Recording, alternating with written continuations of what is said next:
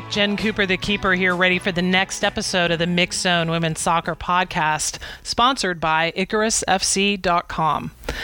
This is podcast number 288. With that number, we'll give a shout out to Carli Lloyd. She finished 2019 with a cap total of 288. During last year, she passed Abby Wambach, Julie Foudy, and Mia Hamm on the all time U.S. cap list to take third place behind Christie Rampone and Kristine Lilly. Right now, Carli Lloyd has 294 caps following the completion of the She Believes Cup. The only active player with more is Christine Sinclair with 296. All right, so two chats today. First, I had a fun chat with Kay Bradley, Director of Brand and Fan Experience for U.S. Soccer. She played at Amherst back in the day, joined U.S. Soccer in 2016 after starting her career in marketing and getting her MBA. We talked about her work developing more fan engagement opportunities for U.S. soccer fans and also the She Believes virtual network that will be offering special content next week. You can as- access the network via ussoccer.com. Also, talk to her a little bit about uh, the ticker tape parade last summer and some of her other favorite women's soccer memories. And then for the hardcore nostalgia segment of the podcast, I had a chat with Omid Namazi, who is currently assistant coach for the Houston Dynamo, but he coached the San Diego Spirit uh, for the 2003 season of WUSA and also the Chicago Red Stars in 2010. So he coached some really big names that you'll recognize. He had some fun stories. So I hope you will enjoy that chat. And in between the two segments, of course, is the Jensplaining segment. This week, I talk about the details surrounding youth World Cups, or specifically youth women's World Cups. So, enjoy.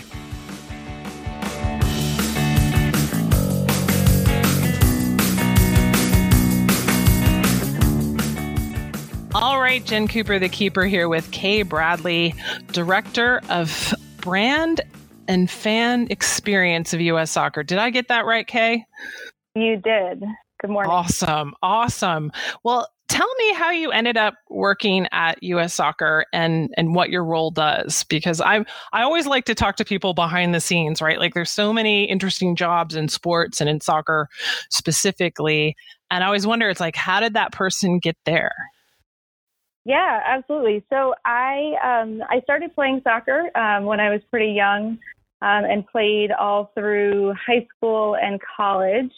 Um, and then I coached a little actually after I graduated from college because I didn't want to quite give up the dream, even though um, I wasn't uh, skilled enough to play professionally. So I coached for a little while, and I was the assistant athletic director uh, at a private school in my home near my hometown um, to stay connected to the sport. Um, but then um, I actually moved into and took a marketing uh, and brand strategy role within an advertising agency. Um, and that's where I began um, my professional career um, in, in strategy, advertising, and marketing. And so I, I, stayed connected a little bit to soccer. I played recreationally, but got a little bit away from the sport um, as I um, progressed throughout my career. And then this opportunity at US Soccer came up where I was able to marry my love for sports and for soccer, um, but also my experience um, in marketing and marry the two together. And it seemed like uh, uh, the best of both worlds. And so now I've been at US Soccer uh, in brand for the last four years. Now, what does your role specifically entail? Um, I, am guessing it's like not only the fan experience at games, but beyond games. Yeah, that's right. So um, my role is really to drive and grow the U.S. soccer brand. So I focus primarily on um, growing the brand from um, the U.S. Soccer Federation perspective, but um, specifically our men's and women's national teams. Um, and um, and it's everything. It's everything from how do we communicate what what we believe and what we stand for as a brand, and um, how do we create really unique experiences for our fans um, that are going to make soccer even more engaging, are going to make people want to connect with the sport, want to be a part of it, um, and allow our fans to connect with our teams and our players and each other as well. And so you had a pretty big 2019. Uh, lots We on your plate, I would imagine. Uh, so, talk about some of the projects that you had before the Women's World Cup and then after. Yeah, absolutely. So the Women's World Cup, as you mentioned, was an incredible year for us, um, and um, it was it was a big year from the marketing perspective um, for us to be able to showcase and highlight um, our incredible women's national team. Uh, but also, we launched a new website. We launched a new fan program called Insiders. Um, we had new kit launches. So it was a, it was an action packed year in addition to uh, the tournament itself. Um, and so our role was to ensure that we were allowing people to stay engaged with the team, uh, to learn about the players and learn about their journeys, um, and to um, follow along the entire way um, from everything from uh, we kicked off with She Believes tournament um, earlier in the year, and then we rolled right into our send off series, um, then the tournament itself, and then luckily, based on their success, uh, the victory tour when they came home. So it was, uh, while the focus was obviously the World Cup moment, uh, there was a lot surrounding it in the lead up to, and then um, following after, where we actually had our biggest uh, friendly sellout game um, for the women's national team, which was incredible. Yeah, that game at the Rose Bowl uh, against Ireland. I mean, I'm assuming you were there. What, what what was it like to to know that hey, we're back on the same field where in a way this all started in 1999? Yeah, I mean it's just incredible, right? When you think about um, what you know, where the program has come, where it started, um, all of the incredible women who were there at the beginning, and now um, all of the women they've inspired, and now the, the what they've been able to accomplish, and now all the things that this team is doing to inspire the next generation. Um, it's just really powerful to think about how that um, kind of um, uh, circle of inspiration continues to, to move on and roll on um, to empower women to do incredible things. So being in the stadium with all of the energy and seeing this, this you know, the level of competition on the field, um, but also the response from the fans um, and and how much they're moved by our players and the team. Um, it's powerful stuff, and it's exciting to be a part of. What are some of your favorite memories of of last year? Well, I have to say, well, the whole thing was a roller coaster, and it was exciting and wonderful um, and exhausting all at the same time. Because um, you think about it, we were, you know, while we were working around the clock, I was here in the U.S. during the tournament, so we were working here um, to ensure that um, we were delivering fan engagement opportunity, opportunities here in the United States, but also supporting um, the team abroad. So it was pretty much a, a 24 hour round the clock job when uh, people were going to sleep here. Uh, the folks in France were, were working and well underway. So we were supporting them um, well into the middle of the night. So it was, it was a whirlwind, but an exciting time. And I think that there were really, you know, two moments for me that were particularly special. Uh, the first was being at the viewing party here in Chicago, um, where it was just amazing to see how many people came out in support of the women's national team. And again, the, the energy, the passion of the fans um, up in Lincoln Park, uh, and to see that win um, was just it was memorable. It was something like I had never experienced before. And then um, that we didn't really take a beat from that night. Uh, we all got on the plane and, and flew to New York, um, where we put together helped put together the parade. Um, so went from one celebration to the next, and um, I have certainly never been um, in a parade of, of that magnitude. And just to see you know, all the people who came out to see all the faces of the young girls and even the young boys uh, who are so inspired and captivated by our women's national team players. Uh, that that those moments are, are something that will be with me forever. And when did you get to rest? Um, what's the date?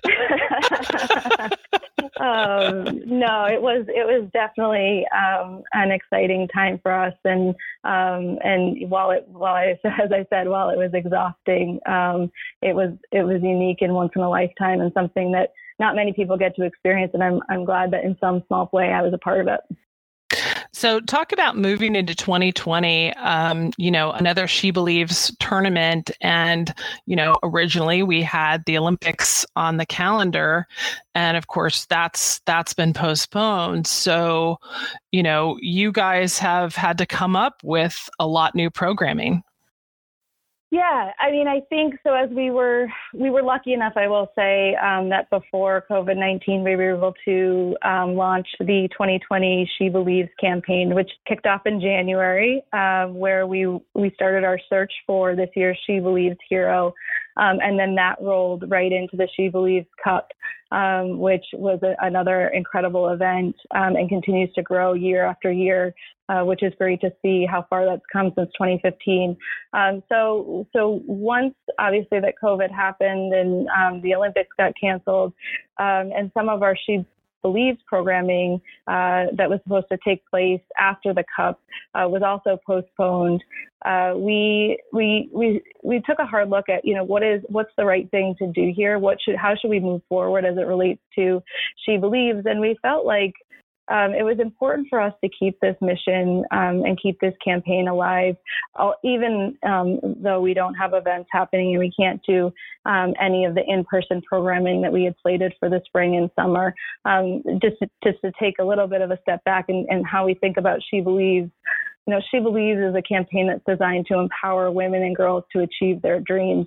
Um, and while it's focused on soccer and taking inspiration from our women's national team players, uh, it's connected to sport, but it's really so much bigger than that. And and hoping to provide for any um, young women and girls who are trying to accomplish something, the inspiration, the motivation, the network and camaraderie, um, and also the tools to achieve those goals.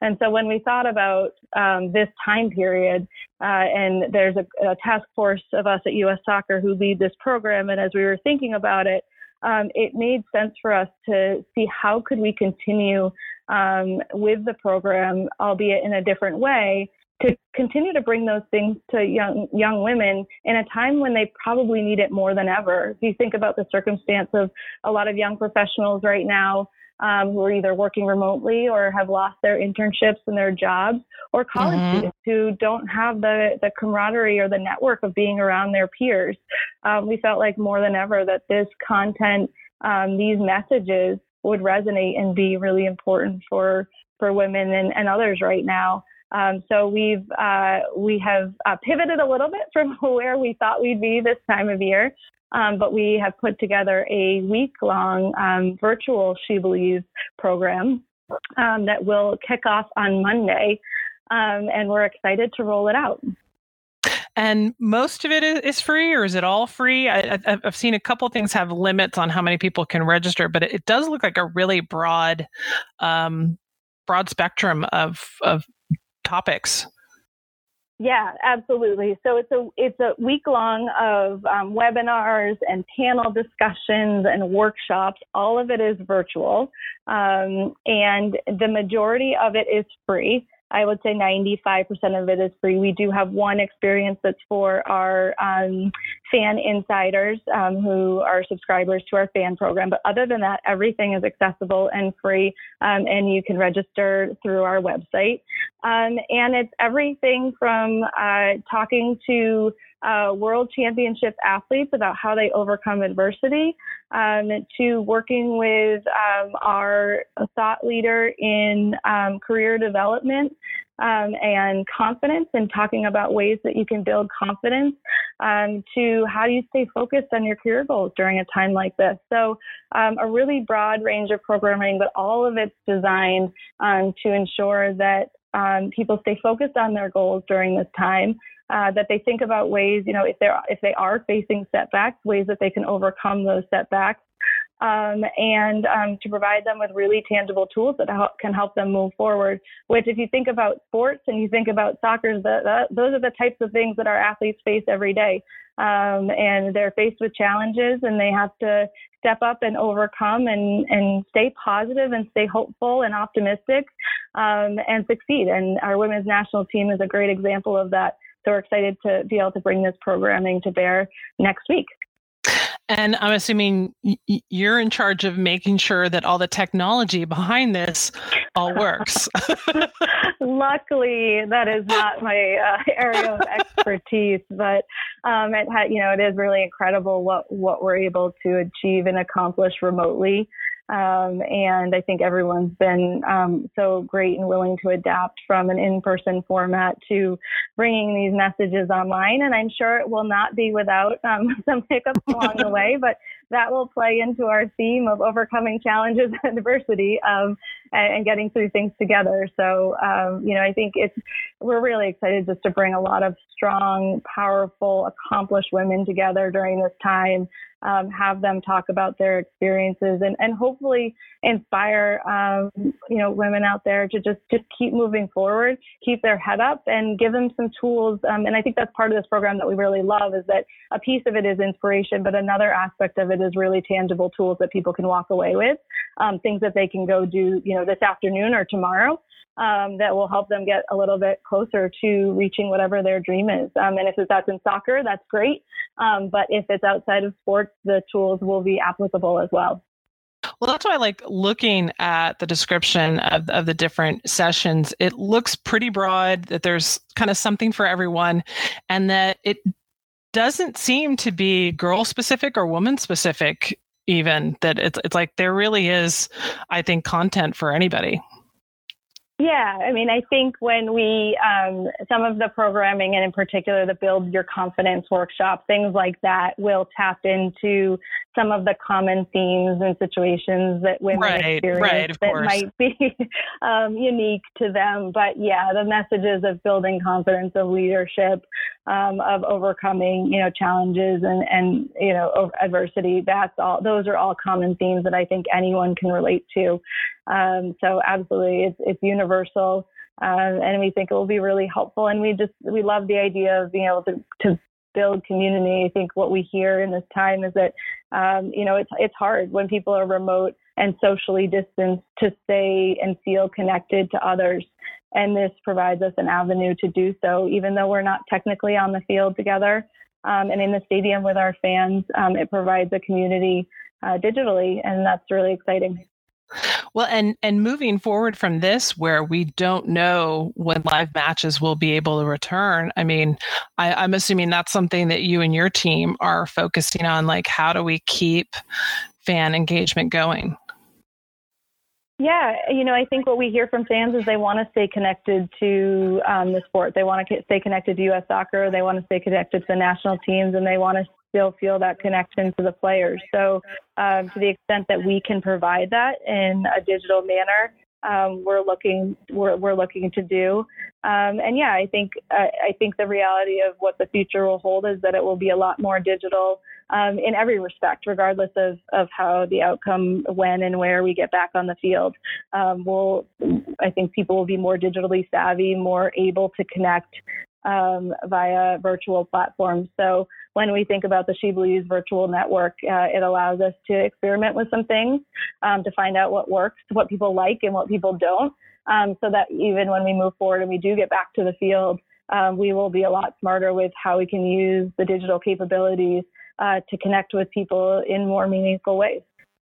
Well, and since I don't see your name on the list as a presenter, then I get to ask you this question: What would be what would be your advice, uh, you know, to to young people, young women specifically that that want to get into soccer as a job? You know, not as a coach or a player, but behind the scenes. Yeah, that's a great question. I think one of the things I was not a, really aware of um, after when I was a senior in college, um, I thought I had two choices. I thought I could play, well, I didn't have the choice to play professionally, but I thought there were two paths one um, to play professionally or to coach. Um, and while those are great paths, not all of us have the skills to play after college or um, beyond um, recreational. Um, and I, and I coached for a little bit, but um, realized that, that that role wasn't exactly for me. Um, and so I left the sport. Um, I my message, I think, to those, uh, especially young women out there who um, have played soccer and, and don't want to go down either of those avenues, is that there are a lot of different ways to stay active and involved in the sport from a professional capacity. Um, one of the things that we're actually working on right now is putting together um, a career profiles document that shows all of the different ways um, that people can stay in the sport from uh, the medical field to marketing like me to technology and event operations. There are just so many different facets. So you can take a skill set or a passion of yours that's not connected necessarily to soccer and connect that back to the sport so you can have the best of both worlds. And that's one of the things that, that serendipitously worked out for me that I was able to go build a skill set in an area that I was interested in, in consumer insights, brand strategy, marketing, and then bring that back to soccer.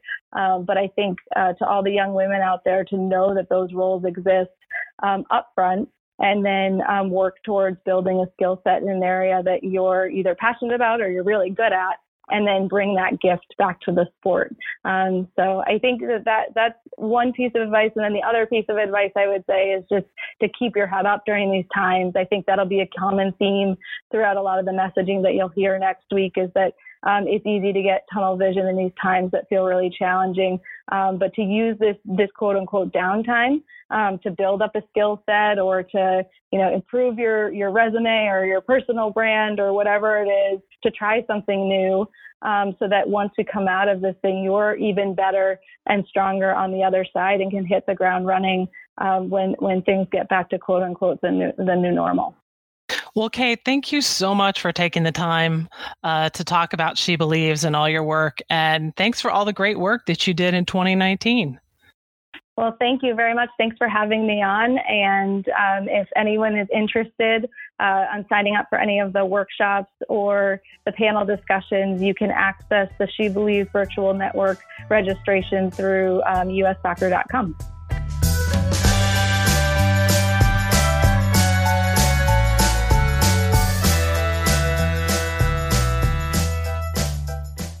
Time for a little Jensplaining. Today's topic Youth World Cups. Youth Women's World Cups are intended to give more experience to developing players, and they allow federations to develop feeder systems for their senior national teams. These World Cups are held every two years instead of every four, since they have age restrictions.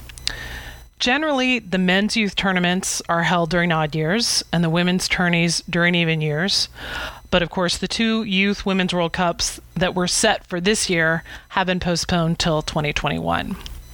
The very first Youth Women's World Cup, uh, at the time called the Youth Championship, but now it's referred to as a Women's World Cup, was in 2002, and it was a U19 event. This meant that the tournament was open only to players who were younger than 19 on January 1st of that year. Canada hosted the inaugural tournament and they made it all the way to the final, losing on a golden goal to the USA. A few videos from that tournament are available on YouTube, and there are definitely a few players you'll recognize, like Heather O'Reilly, Christine Sinclair, Ashlyn Harris, a 16 year old Ashlyn Harris starting in goal for the USA, and even Marta. Beginning in 2006, the tournament became a U20 event as FIFA decided to add a U17 Women's World Cup a few years later. So, every even year since 2008, there has been both a U17 and a U20 Women's World Cup.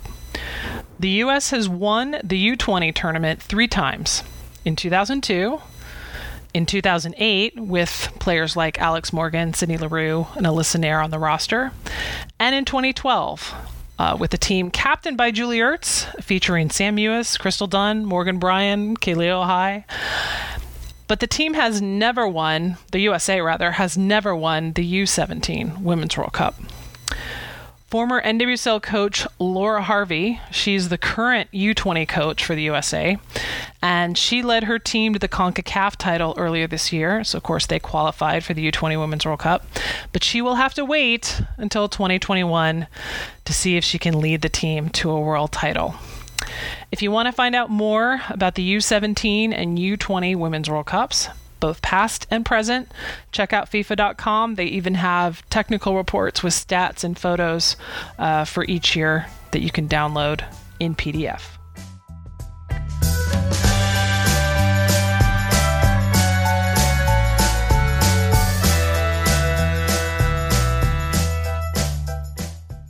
Right, Jen Cooper here with Omid Namazi, who's currently assistant coach for the Houston Dynamo in MLS. But the reason I'm talking to Omid today is because back in the day, he was head coach of the San Diego Spirit in WUSA and also head coach of Chicago Red Stars during the WPS era. Coach, thank you so much for taking the time to, to walk down memory lane with me today.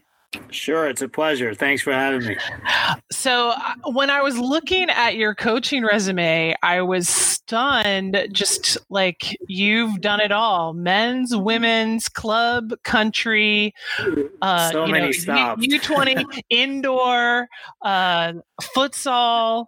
Uh, yeah. So, so first question of those, what do you like most? Uh, indoor futsal or outdoor soccer? Or it doesn't matter? No, I mean, uh, I can be honest and say outdoor soccer is my first love. Um, but indoor soccer uh, ha- has a place in my heart because I, I think that's, I mean, not that I think, I know that's where I started my coaching career. And the indoor game actually taught me a lot that I put to use even coaching outdoors. So, uh, as far as what's my favorite, obviously it's outdoor soccer. But I like that point about indoor mm-hmm. soccer uh, helping your career. It, it, makes me think of current U.S. women's head coach Vlatko Andonovski, who kind of had the same yeah. same start. Yeah, Vlatko. Uh, I remember him as a player when when I coached in the in the league, and you know he was a he was a pretty good player, very cerebral, and uh, I'm not surprised he's become a, a pretty good coach. Um, so I think the uh, the women's team is in good hands. So, what led you to that first women's soccer coaching gig? Uh, WUSA was the third season of WUSA. You were hired to be head coach of the San Diego Spirit. Now, you had been playing up to that point. Was that your first offer as a as a head coach? No, I was player coach in Philadelphia for the indoor mm-hmm. team, and um, we had just finished the season where we actually won the championship in that league. And um, we started out the following season, and I had been working without a contract. There was a dispute with the owner as far as my uh, the financial terms of the uh, of the contract, and we couldn't come to an agreement after I had just won the championship uh, the owner actually wanted me to take a pay cut because the league was, you know, bleeding money, and mm-hmm. uh, they they were in, you know, in in jeopardy of maybe even losing the franchise. So it was hard for me to take that, and at the same time. Uh, back in those days, Philadelphia Charge still existed, uh, and you know the uh, general manager was a guy by the name of Tim Murphy, Mm-hmm. And, and, Tim Murphy uh, had known me through the soccer uh, circles in New Jersey. And one day he said, Hey, do you ever uh, have an aspiration of coaching outdoors? And I said, Yeah, if the opportunity presented itself. He says, Well, I, I tell you what, San Diego Spirit are looking for a head coach, and uh, I'm very friendly with their general manager, Kevin Crow. Um, so he connected the two of us. I spoke to Kevin Crow uh, a couple of times over the phone. Then he invited me over to San Diego for for a formal interview, which uh, I went, and then um, that's sort of how it started. I had to take an aptitude test to see how you know, because it was it would be the, it would have been the first time I worked with women. Mm-hmm. So I actually went down to Atlanta. I'll never forget, and took this test. It was a one day trip. Took this test, and I think I I passed with uh, with good with a good grade. So then they offered me a, the job, and um, it was a hard decision to leave Philadelphia. I got married in Philadelphia. My kids were there. Uh, I, my first one was just born, and we had just bought a house. I remember. Wow. Two months later, this offer came about, but I thought it was a good career move for me. So we picked up. We picked up and left for San Diego. Now, the aptitude test, who who administered that? Was it like a coaching licensing test or a working with women test? What what was that about? No, it was more like uh yeah, it was not a coaching thing. It was more like they they wanted to see if you had the uh I guess the uh the the psyche or if you could deal with women uh, Interesting. And, and, their, and, their, psyche. So uh, there was a lot of questions. I can't remember exactly what the details were, but uh, whatever it was, I did well. and so you inherited a team with a lot of talent, um, yeah. including four national team stars, um, but they hadn't been to the playoffs, and, yeah. and, you you took them to the playoffs for the first time in club history. But what was that environment like for you as you know a head coach without without having to be a player, coaching yeah. women for the first time, and you know, and getting to coach you know people who have already won a World Cup? Yeah, it, it, wasn't easy. I remember one of the first things I, I did. Well, the very first thing I did is I uh, went back to the to the prior year and looked at all their game tapes and sort of came to a conclusion as to what uh, needed to be done as far as personnel on the team. Uh, and I realized that we had a lot of very similar players, uh, smaller more technical players that played mostly center midfield. We lacked a little bit of physicality, maybe a little bit of speed in the team. You know, overall speed. I'm talking about team speed. Right. Um, so I I went about trying to find those players and trying to make moves that we can you know sort of get some players that had those characteristics that were missing on the team. But the first thing I did is I uh, met with uh, with Julie Foudy Joy Fawcett and Shannon McMillan on an individual basis. And I sort of kind of uh, picked their brain as to what they thought what were the issues and how this team with so much talent wasn't wasn't making the playoffs. And I got a good good sense of what needed to be done. Uh, they were very forthcoming and honest about what they thought, and together, I think um, you know with with what I had seen myself on the game tapes, uh, I developed a philosophy as to what needed to be done for this team to be successful. So uh, through the draft and some deals that we made, that we we were able to uh, correct some of the issues, and I think we were a better team. Um, uh, we we brought in Julie Fleeting. I remember uh, mm-hmm. Christine Latham uh, was a huge part of that season being a success.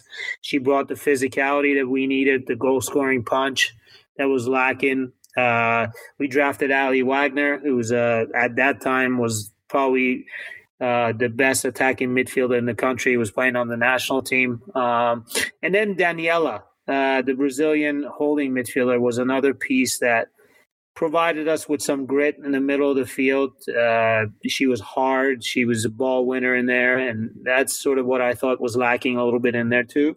So all in all, I thought we put a good group together. We were very thin, you know, our bench wasn't very deep, but luckily we we stayed pretty healthy throughout the year and you know we had a good run so you know uh, and i thought we you know we deserved to win even that semifinal against uh think it was Atlanta. Atlanta, uh, and that, that yeah. one came down to a golden goal, and that was yeah, that was the very yeah, last we year of golden goal.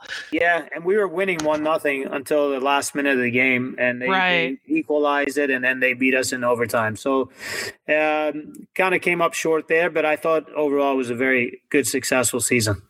What are a, a few of your favorite memories from from that season? Favorite memory.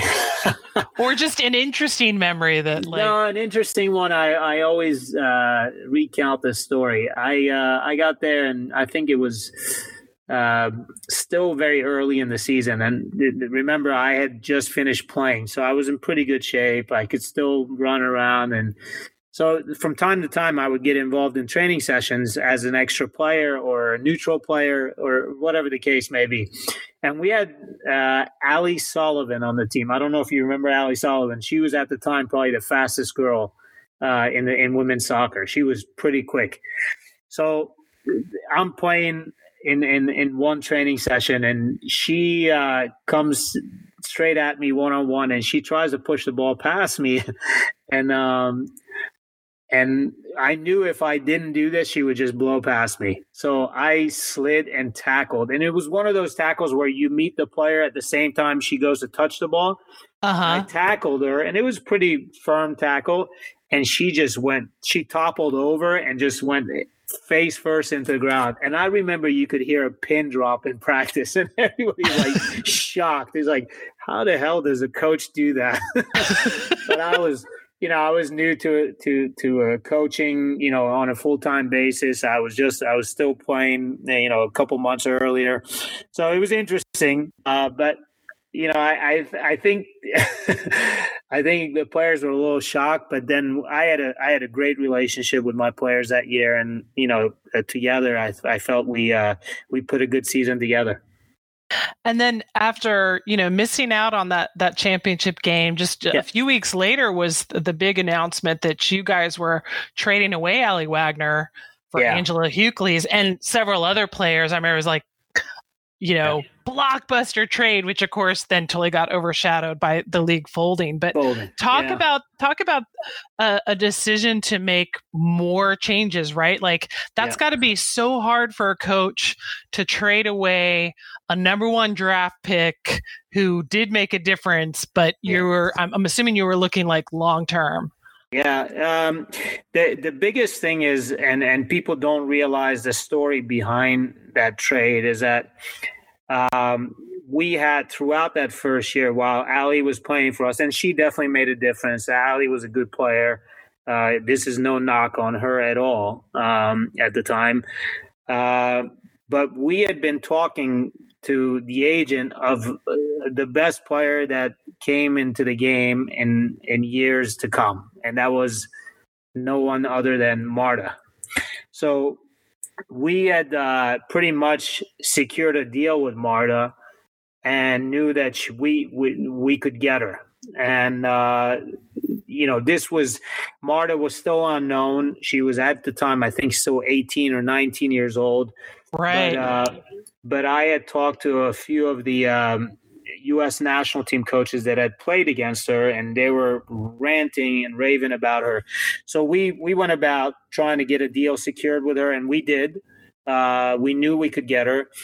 Therefore, my my thing was okay if we can get an 18 19 year old who's this good and by all means she was the player that you know obviously you know what marta did later on but we we had an idea that that's what we were getting. So uh, at that time, it, it, was an easy decision. As much as you can think of it as a difficult decision, but at that time it became easy because we also were getting in Angela Hucles. Uh, the player I felt that we were missing in, in on the team, whether she played as a six or an eight box to box, she had she she had one of the best engines in the game, and I thought that she could really help our midfield. And then obviously Marta being there, she would um, you know solve a lot of our attacking problems. So the the deal was was really good for us. Unfortunately, people you know didn't really know the uh, the story behind the deal and, and right. the fact that we were getting Marta. So there was a lot of criticism uh, directed towards our franchise, myself, and it wasn't. It's not important, but I remember actually going over to a national team uh, training session in which was held at UCLA, and April was the coach at the time. And I right. remember walking through the gate, and April kind of looked at me and said, "What do you like?" Sort of, she her face was like, "What are you thinking?" Like she was talking about that trade. and I, you know, obviously, you know, the you're like, I have a plan. I just can't yeah, tell there, you the rest of it plan yet. in place. Uh, it's, uh, it was a difficult decision in a way because obviously we I had developed a relationship with Aly, and I think uh, it was a good relationship, and and Aly would have definitely helped us had she stayed. There's no doubt about that. But I felt we were getting better, all around better, not only in the attacking phase of the game, but also uh, overall, with Angela coming into the fold, uh, we were just going to become a better team. And you know, it's it's like the story that we just didn't get to see play out, right? Like the, yeah. the San Diego Spirit 2004 would have been incredible to watch because Marta, you know, a month later played in her first World Cup and was yep. definitely, definitely impactful. Um, but of course, you know, the, the league folded a month later. And so from there, you, you know, you went back to being player coach for, for several indoor teams. Mm-hmm. Um, but 2010, you got sucked back into the women's soccer landscape. Yeah. So, so talk about getting that call from Marcia McDermott at the Chicago Red Stars saying, "Hey, we fired our coach. We want you to be a coach." Yeah. So um, If I remember correctly, so yeah, as you said, I uh, so when when the UWSA folded, it was like okay, so what do I do next? And then obviously indoor teams, and I had a lot of success indoors as a player and as a coach. So indoor teams came calling, and I made a few stops there. Back, I went back to playing in Cleveland, and then in Cleveland, I became the coach. And then Cleveland folded, and I went to St. Louis, and then St. Louis folded, and throughout that time, I took both teams to the finals of the league. Uh, so again, uh, successful times.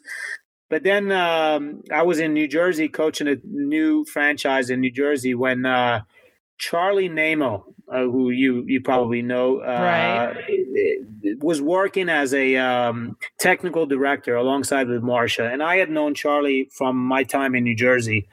Uh, we had met a few times, and I think Charlie had recommended that Marcia talk to me.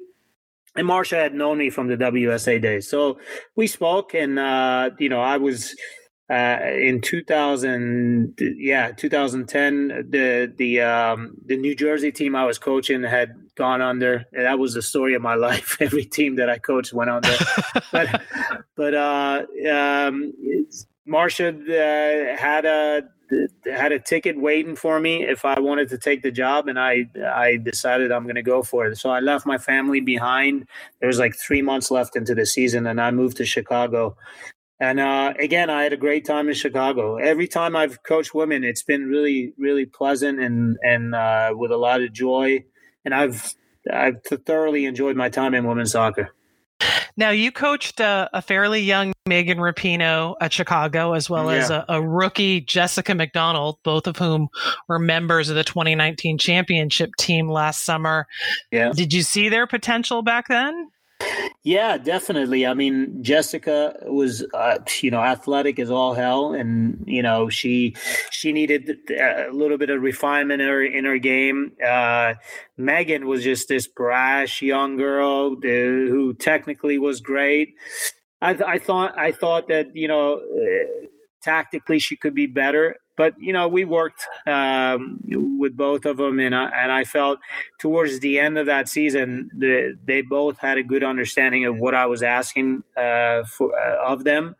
And um, that that season really ended up on a really positive note for us. We didn't make the playoffs. We were so far behind when I took over that even though we made a push we fell like one or two points short if I remember correctly.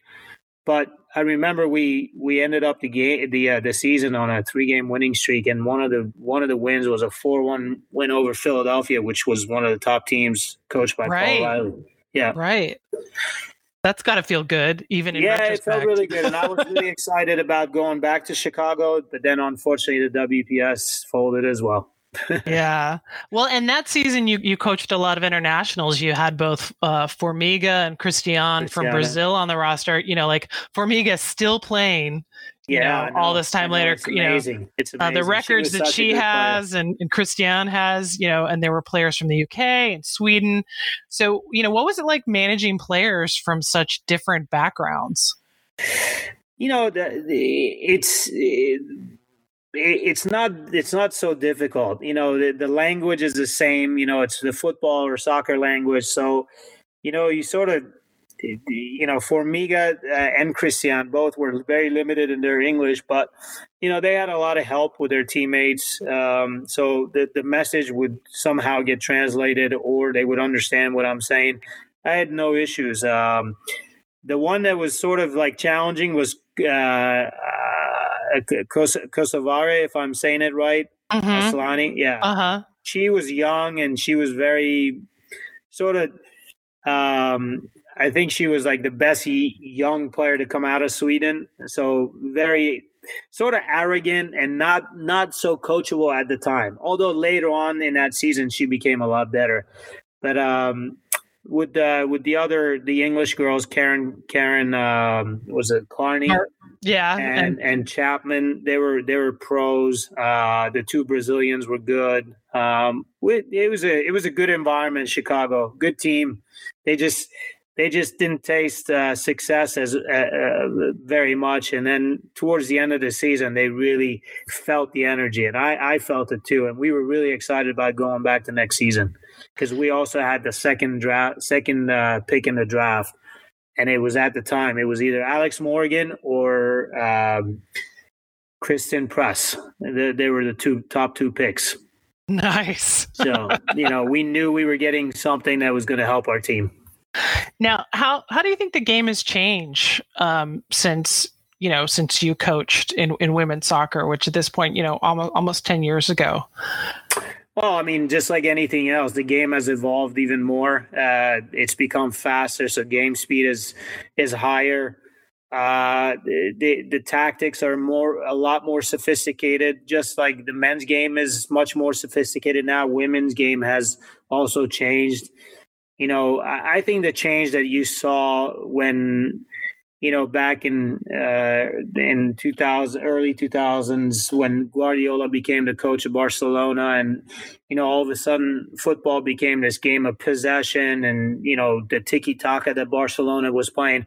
I think that whole philosophy carried over to both the men's and the women's game, and you see teams playing out of the back a lot more than than in the past. Uh, in the past, some teams played unbelievably direct. I remember San Jose was direct and they were looking to, you know, find the second ball and, you know, sort of start their offense that way.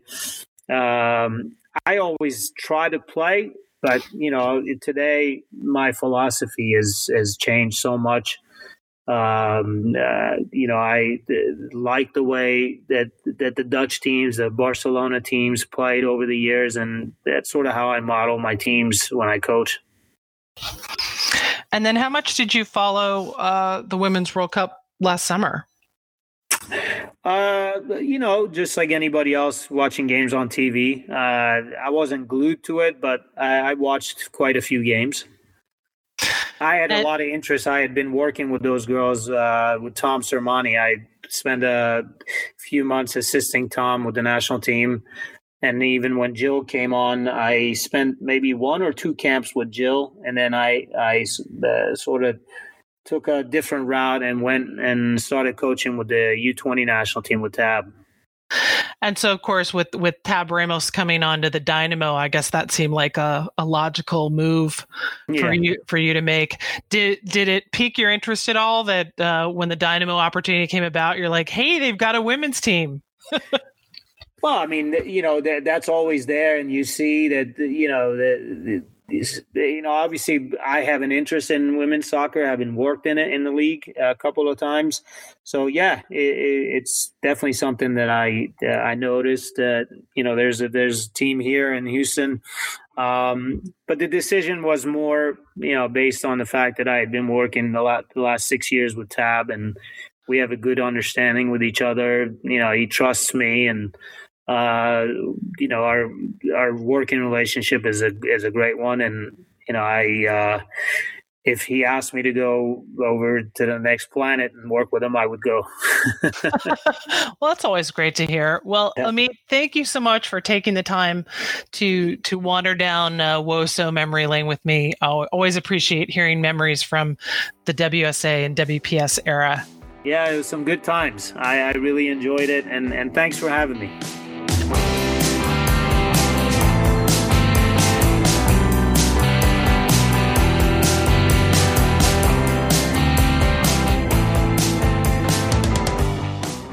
Right, time to wrap it up with the back four. Um, even though we don't have live soccer right now, at least live women's soccer, there's lots of great content coming from NWSL and US soccer and other outlets these days, including live interviews, match replays, trivia games, and more. Make sure you're following both NWSL and USWNT on Twitter and or Facebook to make sure you get all of the greatest content. I know it might seem weird to be following US soccer uh, if you're someone that is really supporting the the US women's lawsuit, but keep in mind the more popularity that is shown for the US women's national team, the stronger their arguments are. And of course, you should check out the SheBelieves virtual network via ussoccer.com for the special content being offered next week that I talked about in my chat with Kay Bradley. And it looks like FIFA will finally decide who gets to host the 2023 Women's World Cup. Uh, the announcement will be made late uh, in June. And mark your calendars, both the U17 and U20 Women's World Cups that were scheduled for this year have been pushed back to 2021. And if you need some WOSO content other than NWSL and US soccer uh, to tide you over until we have live soccer matches, just check out all the really old games that I've posted on my YouTube channel, which is called WOSO nostalgia. I've got a lot of really old uh, U.S. women's games, uh, plus some W WUSA games as up there as well. And speaking of WOSO nostalgia, please, if you do have old women's soccer videos on VHS, um, and you would like them converted to digital, I will do that for you. I will convert your file to a DVD and also a digital file and send you the DVD and digital file. Um, and then that way I can have the digital to post on YouTube to share with other people. So if you have any old WSA, WPS, US soccer, Canada soccer, women's games, old Euro games, um, please email me, keeper at keepernotes.com. I know out there in everybody's basement is a box of dusty VHS tape. So look through that box, and if you've got something, email me, keeper at keepernotes.com. All right, that's it for this episode of the Mixxed Zone Women's Soccer Podcast. Uh, I want to thank everyone who listens to the podcast, everyone who subscribes or shares it with a friend, and most of all, many thanks to Sean, and the Beautiful Game Network for making this podcast possible. But now she's anybody's girl. You know she's anybody's girl.